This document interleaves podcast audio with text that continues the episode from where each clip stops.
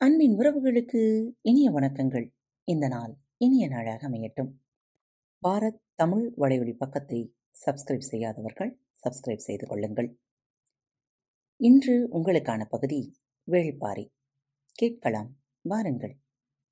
சோழப்படை வட்டாற்றில் திரும்பிய கணத்தில் ஏற்பட்ட அதிர்ச்சி பாரியின் மனத்திலிருந்து இன்னும் உதிரவில்லை இதுவரை உருவாகாத புதிய கேள்விகள் மேலெழும்பியபடியே இருந்தன. முடிவெடுக்க முடியாமல் குழப்பம் திணறியடித்தது. சோழன் எவ்வியூரை நோக்கி வரும் பாதை தெரியாமல்தான் நாட்டிலிருந்து வட்டாற்றில் திரும்பி பயணிக்கிறான் என பிட்டன் உறுதியாகச் சொல்லுகிறான். ஆனால் பாரி அக்கூற்றினை ஏற்கவில்லை. மூலப்படை வருவதற்கு முன்னர் தூசிப்படையினர் தெளிவான அறிதலோடு அப்பக்கம் திரும்பிச் சென்றதை வீரர்கள் உறுதிப்படுத்தினர். வட்டாற்றின் வழித்தடத்தை அறிந்து போகிற ஒருவனை எளிதாக நினைத்துவிட முடியாது. எழுவனாற்றிலிருந்து வட்டாற்றின் கரையில் எட்டு நாள் பயணத் தொலைவில் சிறு காணம் இருக்கிறது. அதன் மறுபுறத்தில்தான் உப்பரை அமைந்துள்ளது. பாழி நகருக்கான அடையாளம் உப்பரையிலிருந்து தொடங்குகிறது. ஆனால் இவையெல்லாம் வெளியுலகத்திற்கு சேர்ந்த யாரும் எவ்வகையிலும் அறிந்திட முடியாத ஒன்று. எனவே இவற்றை அறிந்துதான் சோழன் படை நடத்திக் கொண்டிருக்கிறான் என்று நம்ப முடியவில்லை. அதே நேரத்தில் அவன் மிகத் தெளிவாக எழுவனாற்றிலிருந்து வட்டாற்றில் திரும்பியதை எளிதாக எடுத்துக்கொள்ளவும் முடியவில்லை. படை வட்டாற்றில் திரும்பிய முதல் நாள் இரவு பாரியின் மனதில் எண்ணிலடங்காத கேள்விகள் உதித்த வண்ணம் இருந்தன. கோடையின் வெக்கையை பாறைகள் இரவெல்லாம் உமிழ்ந்தன. அவனது உடலில் வியர்வை அடங்கவே இல்லை. உள்ளுக்குள் எண்ணங்கள் கொப்பளித்தபடியே இருந்தன. பின்னிரவில் பிட்டன் இருந்த இடம் நோக்கி கீழிறங்கினான் பாரி. மற்ற குதிரை வீரர்களை முகட்டின் மீதே பயணிக்கச் சொல்லிவிட்டு இரு வீரர்களோடு கீழிறங்கினான். அதிகாலை பொழுது விடிகையில் பிட்டனின் படையணத்துக்குள் வந்து நின்றான் பாரி.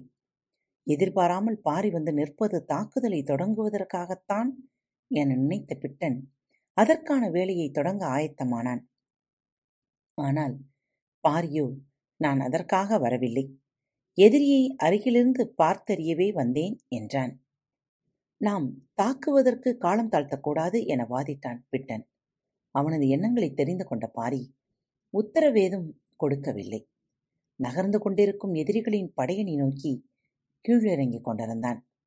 அன்றைய நாள் முழுவதும் எவ்வளவு நெருக்கமாக போக முடியுமோ அவ்வளவு நெருக்கமாக நின்று ஆற்றில் நகரும் படையின் தன்மையை கவனித்தான். ஆற்றின் நடுப்பகுதி முழுவதும் வேந்தனின் ஒழுங்கமைக்கப்பட்ட படையணி வந்தது. ஆனால் ஆற்றோரத்தில் வந்து கொண்டிருப்பவர்கள் வேந்தர்களின் படையணியைச் சேர்ந்தவர்கள் இல்லை. அவர்கள் மலைமக்கள் என்பது தெளிவாகத் தெரிந்தது.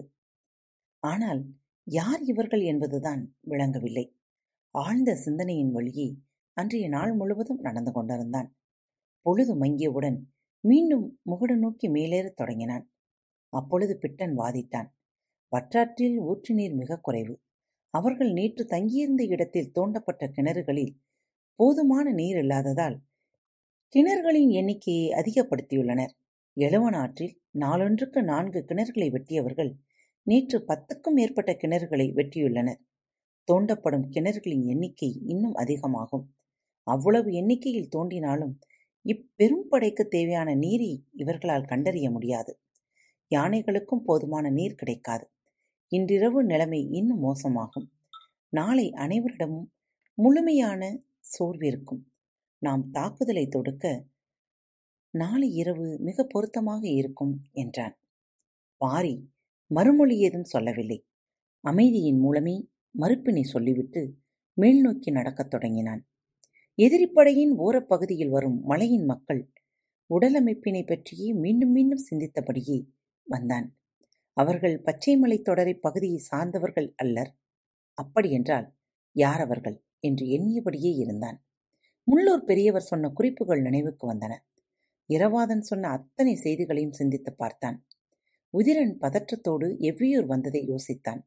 சட்டென அங்கவை சொன்னதாக உதிரன் சொன்ன சொல் நினைவுக்கு வந்தது. அவர்கள் காதின் மேல் மடல்களில் மூன்று துளையிட்டிருந்தனர். மனதுக்குள் மின்னலின் ஒளி பாய்ச்சுவது போல இருந்தது அந்த செய்தி. எவ்வளவு முக்கியமான குறிப்பினை அங்கவை சொல்லியுள்ளாள் மரத்தின் மீதிருந்து பார்த்தால் கீழே செல்பவர்களின் காது மடல்களை துல்லியமாக பார்க்க முடிந்துள்ளது.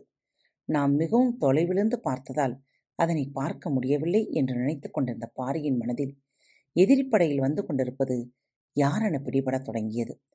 காது மடல்களில் மேல்நிலையில் மூன்று துளைகளை இடுபவர்கள் மேல்காடர்கள் என்றும் கீழ் சதையில் இரு துளைகளை இடுபவர்கள் கீழ்காடர்கள் என்றும் காதின் நடுநரம்பினை ஒட்டிய பெரிய துளையினை இடுபவர்கள் குறுங்காடர்கள் என்றும் கேள்விப்பட்டுள்ளான். நெடுங்காடர்களை இதுவரை பாரி நேரில் சந்தித்ததில்லை. ஆனால் அவர்களைப் பற்றி எண்ணற்ற கதைகளை வேளிர்குளம் அறியும். அவை அனைத்தும் கடகடகடவென நினைவுக்கு வந்தது. வேளிர்குளம் நெருப்பினை அறியவும் வளர்த்தெடுக்கவும் கட்டுப்படுத்தவும் ஆற்றல் கொண்டதைப் போல நீரினைப் பற்றிய பேரறிவு கொண்டவர்கள் காடர்கள் என்பது நினைவுக்கு வந்தது. மண்ணுக்குள் இருக்கும் கடுநீரை எப்படி துல்லியமாக அவர்கள் கண்டறிந்தார்கள் என முள்ளூர் பெரியவர் அன்று எழுப்பிய கேள்விக்கு இன்று விடை கிடைத்தது. நீரும் நெருப்பும் போல கிழக்கும் மேற்குமாக இயற்கையின் அதி ஆற்றலை வெளிப்படுத்தும் இரு குடிகள்தாம் வேளிர்களும் காடர்களும். இவர்களுக்குள் எதிரெதிர் நிலை கொண்ட முரண்கள் ஆதியிலிருந்தே உருவாகிவிட்டன. வேடியரோடு பகைமை கொண்டு பள்ளி தீர்க்க எண்ணற்ற சடங்குகளை காடர்கள் நடத்துவார்கள் என்பதும் பாரி அறிந்ததே. காடர்கள் கண்ணீர் படாமல் எப்படி அங்கவை தப்பினாள் என்பது இப்பொழுதுதான் பெரும் வியப்பாக இருந்தது. அவர்களின் கண்ணீர் பட்டிருந்தால் எவ்வளவு பெரிய கொடூரம் நிகழ்ந்திருக்கும் என நினைத்தபடி விரைவாக நடந்தான். சிறு வயதில் காடறியும் பயணத்தின் போது வடதிசை ஊரொன்றின் கிழவன் சொன்ன சொல் நினைவுக்கு வந்தது. காடர்களும் கருணொச்சியும் இருக்கும் வரை எந்த புதையலையும் மறைக்க முடியாது. அது நினைவுக்கு வந்த மறுக்கணம் குலநாயினியின் வாக்கும் நினைவுக்கு வந்தது. பரம மக்கள் இருக்கும் வரை பாலி நகரை எவனும் நெருங்க முடியாது. சொற்களின் நினைவுக்குள் உள்ளிருந்து மீண்டும் வெளிவந்தான் பாரி. அவனது மனத்திலிருந்த கேள்விகள் அத்தனைக்கும் விடை கிடைத்தது. சோழர்கள் காடர்கள் மூலம் பாலிநகர் பற்றிய குறிப்பினை அறிந்துள்ளான். இப்பொழுது அதனை நோக்கியே அவன் போய்க் கொண்டிருக்கிறான். கீழ்காடர்களை நீர் சுரப்பை கண்டறிந்து கிணற்றினை உருவாக்கியுள்ளனர். படையின் இரு புறங்களிலும் நெடுங்காடர்கள் அணிவகுத்து வருகின்றனர். குறுங்காடர்கள் கொடும் நஞ்சு பூச்சியை கையாளத் தெரிந்தவர்கள். நகர்ந்து கொண்டிருக்கும் இப்பெரும் படையை எளிதில் அழிக்க முடியாது. ஏனென்றால் நெடுங்காடர்கள் அடர்மரக் கொப்புகளை ஒன்றொன்றாக பின்னி தடுப்பணைகளை எளிதாக அமைத்து விடுவர். நாம் வீசும் அம்பும் ஈட்டியும் அத்தடுப்பணைகளை துளைத்துக் கொண்டு உள்ளே போவது மிக கடினம். நெடுங்காடர்கள் இருக்கும் வரை இப்படையை பக்கவாட்டிலிருந்து தாக்கி அழிக்க முடியாது. பிட்டன் மிகவும் அவசரப்படுகிறான். இரவாதனோ நாள்தோறும் உத்தரவு கேட்டு குறிப்புகள் அனுப்புகிறான். நீராதாரம் உருவாக்கப் போகும் சிக்கல் என்னவென்பதை நம்மால் எளிதில் முடிவு செய்துவிட முடியாது. சற்று பொறுத்திருந்துதான் பார்க்க வேண்டும் என்று எண்ணியபடி உச்சி முகட்டினை அடைந்தான் பாரி. சோழப்படை வட்டாற்றில் திரும்பிய ஆறாம் நாள் பொழுது நண்பகலை கடந்தது. கதிரவனின் சூடு உச்சங்கொண்டிருந்தது நெடுங்காடர்களின் தளபதி துணங்கன் யானைப்படையின் நடுப்பகுதியில் இருக்கும் வேந்தரை காண வந்திருந்தான். யானையின் மீதிருந்த அம்பாரியில் அமர்ந்து வந்தான் செங்கனச் சோழன். அருகில் குதிரையின் மீது வந்து கொண்டிருந்தான் உரையன். துணுங்கன் வந்துள்ள செய்தியை வேந்தனுக்கு திரை விளக்காமல் மெய்க்காப்பாளன் சொன்னான். சிறிது நேரத்தில் திரையை விளக்கினான் செங்கனச்சோழன் துணங்கன் முறைப்படி மரியாதையை தெரிவிக்க குதிரையிலிருந்து கீழிறங்கி நின்றான். அம்பாரியிலிருந்து அம்பாரியிலிருந்து எட்டி பார்த்தபடி அதனை ஏற்ற வேந்தன் என்ன செய்தி எனக் கேட்டான். துணங்கன் பதில் சொல்லும் முன் அவனை குதிரையின் மீது ஏறும்படி கையசைத்தான் வேந்தன். துணங்கன் குதிரையின் மீதேறி பேசும் பொழுது அதனை யானையின் மீதிருந்து கேட்க வசதியாக இருந்தது. ஆனால் இந்த செயல் வேந்தன் களைத்துப் போய் உள்ளான் என்பதன் அடையாளமாகவே துணுங்கனுக்கு தோன்றியது. அவன் சொன்னான் இவ்வாற்றில் நீராதாரம் நாம் எதிர்பார்த்ததை விட மிக குறைவாக இருக்கிறது. என்ன செய்யலாம்? பரம்பில் மிக கடுமையான பகுதியை நாம் கடந்து விட்டோம்.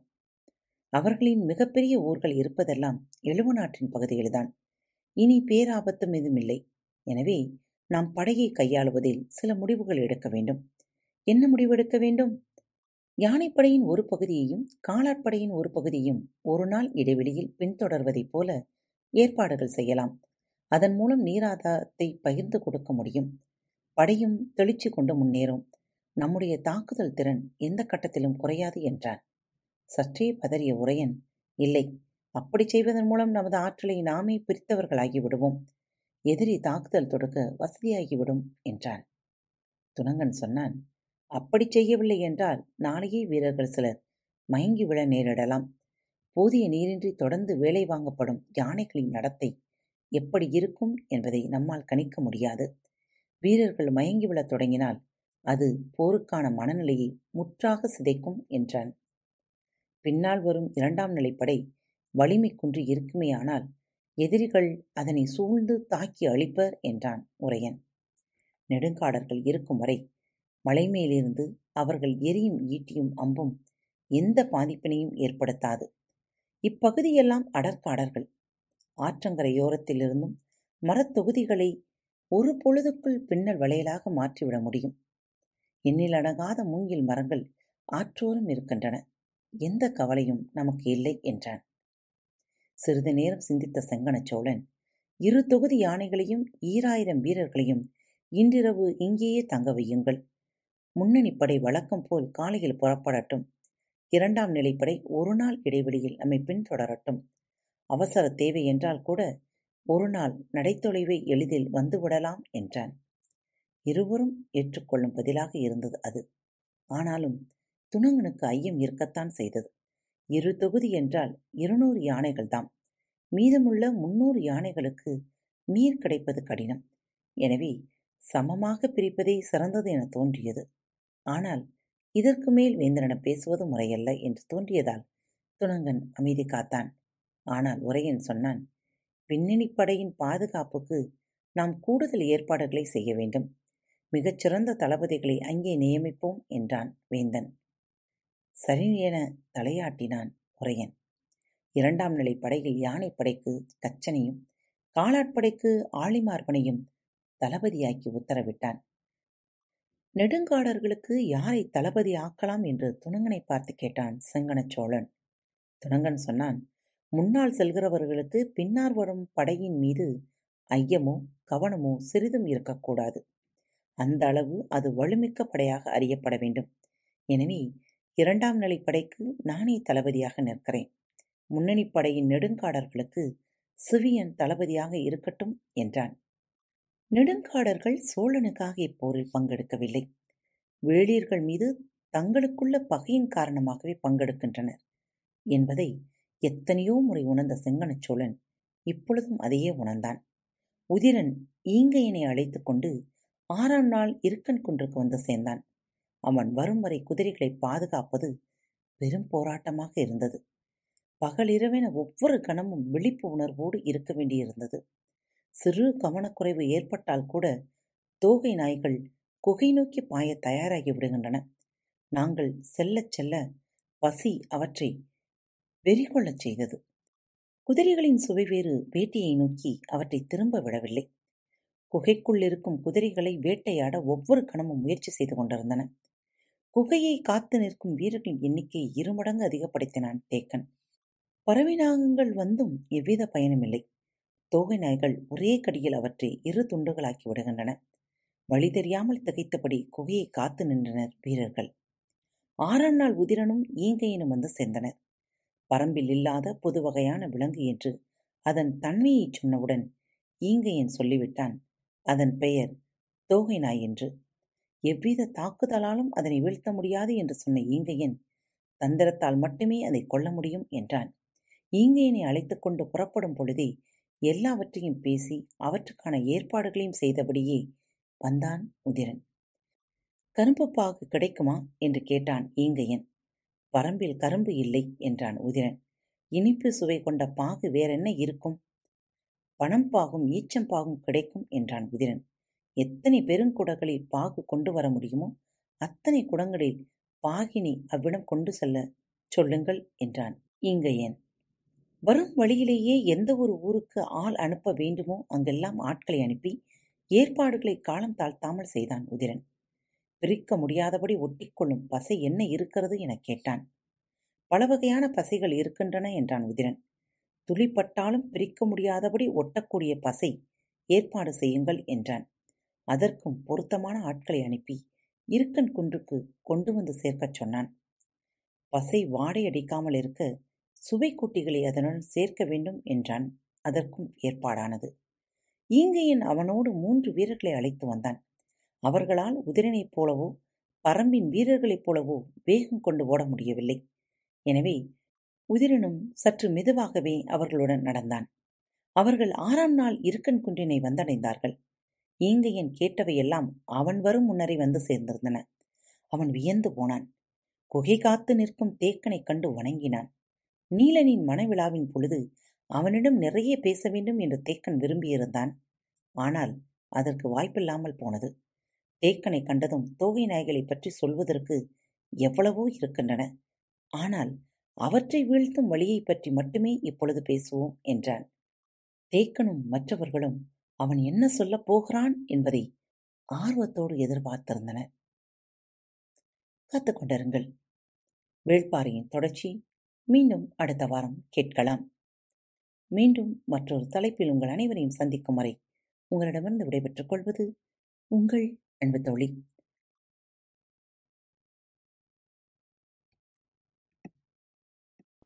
அன்பின் நேயர்கள் அனைவருக்கும் இனிய வணக்கங்கள். நேயர்களே நமது பாரத் தமிழ் வழிகளி பக்கம் hub harbour studio awards twenty twenty one விருதுக்காக பரிந்துரை செய்யப்பட்டுள்ளது. நீங்கள் அனைவரும் மறவாமல் வாக்களிக்குமாறு உங்களை தாழ்மையுடன் கேட்டுக்கொள்கிறேன் இதற்கான இணைப்புகளை கீழே குறிப்பிடப்பட்டுள்ள டிஸ்கிரிப்ஷன் பாக்ஸில் கொடுத்துள்ளேன். கீழே கொடுக்கப்பட்டுள்ள லிங்கில் சென்று அவார்ட் கேட்டகரி ரீஜனல் பாட்காஸ்ட் தேர்வு செய்து பின் நமது பாரத் தமிழ் வலைவழி பக்கத்தை தேர்வு செய்து வாக்களியுங்கள். உங்கள் ஒவ்வொருவரின் வாக்கும் நமது பாரத் வலைவழி பக்கத்தை தேர்ந்தெடுப்பதற்கு மிகவும் உதவியாக இருக்கும். மறவாமல் வாக்களியுங்கள். நன்றி.